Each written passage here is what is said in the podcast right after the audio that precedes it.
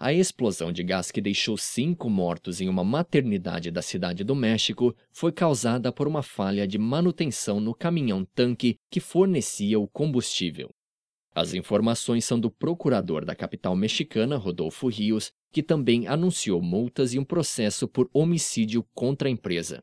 No dia 28 de janeiro, a maternidade Quarimalpa foi reduzida a uma montanha de escombros após a explosão que obrigou mães a protegerem com o próprio corpo os filhos recém-nascidos. O acidente também deixou mais de 70 feridos. O ministro da Energia, Pedro Joaquim Caldwell, informou que a pasta abriu um processo administrativo para revogar a permissão de distribuição da empresa, a qual pertence o caminhão, e aplicar uma multa de cerca de 3 milhões de dólares. A empresa Gas Express Nieto se apresenta em seu portal como uma das quatro maiores distribuidoras mexicanas de gás e tem contrato com a capital desde 2007 para abastecer 31 hospitais.